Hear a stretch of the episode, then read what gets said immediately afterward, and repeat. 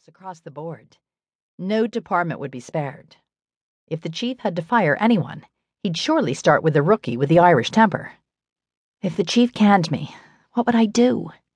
My aspirations of becoming a detective would go down the toilet.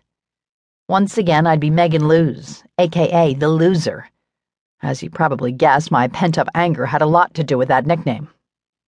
I pulled my telescoping baton from my belt and flicked my wrist to extend it. Snap! Though my police baton had a different feel from the twirling baton I'd used in high school. I'd quickly learned that with a few minor adjustments to accommodate the distinctive weight distribution, I could perform many of the same tricks with it. I began to work the stick, performing a basic flat spin. The repetitive motion calmed me, helped me think. It was like a twirling metal stress ball. Swish, swish, swish. The chief's door opened, and three men exited. All wore navy tees emblazoned with white letters spelling Bomb Squad, stretched tight across well developed packs. Though the Bomb Squad was officially part of the Fort Worth Fire Department, the members worked closely with the police. Where there's a bomb, there's a crime, after all. Most likely, these men were here to discuss safety procedures for the upcoming concerts in the garden. After what happened at the Boston Marathon, extra precautions were warranted for large public events. The guy in front, a blonde with a military style haircut, cut his eyes my way. He watched me spin my baton for a moment, then dipped his head in acknowledgement when my gaze met his. He issued the standard Southern salutation Hey. His voice was deep with a subtle rumble, like far off thunder warning of an oncoming storm. The guy wasn't tall but he was broad shouldered, muscular, and undeniably masculine.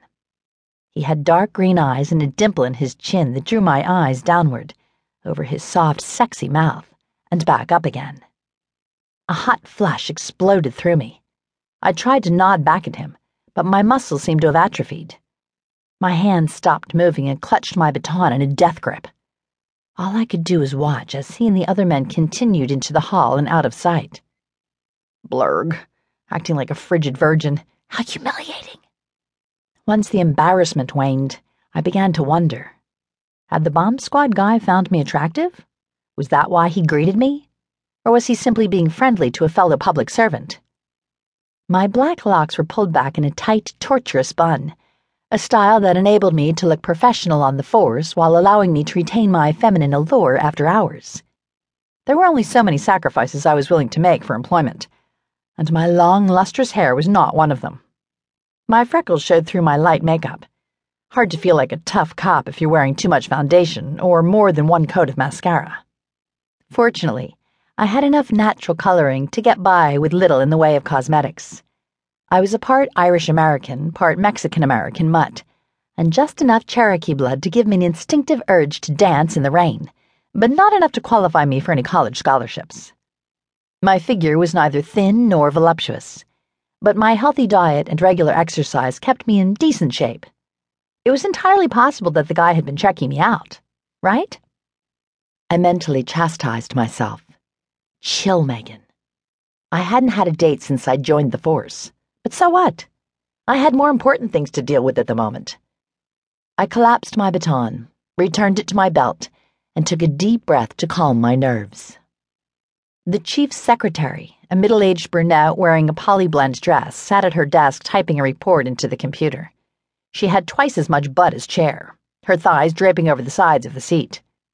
But who could blame her? Judging from the photos on her desk, she'd squeezed out three children in rapid succession. Having grown up in a family of five kids, I knew mothers had little time to devote to themselves when their kids were young and constantly needed mommy to feed them clean up their messes, and bandage their various boo boos. She wore no jewelry, no makeup, and no nail polish. The chief deserved credit for not hiring a younger, prettier, better accessorized woman for the job. Obviously, she'd been hired for her mad office skills. She'd handled a half dozen phone calls in the short time I'd been waiting, and her fingers moved over the keyboard at such a speedy pace. It was a miracle her hands didn't burst into flame. Whatever she was being paid, it wasn't enough. The woman's phone buzzed again, and she punched her intercom button. Yes, sir. She paused a moment. I'll send her in. She hung up the phone and turned to me. The chief is ready for you.